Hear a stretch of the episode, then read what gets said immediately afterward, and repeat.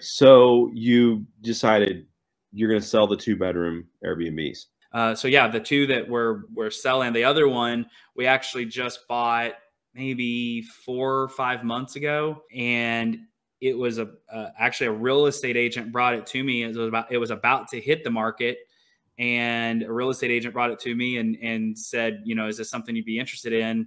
And we ended up partnering on that. And it's this really cool Art Deco home on campus. I love it. It's exciting.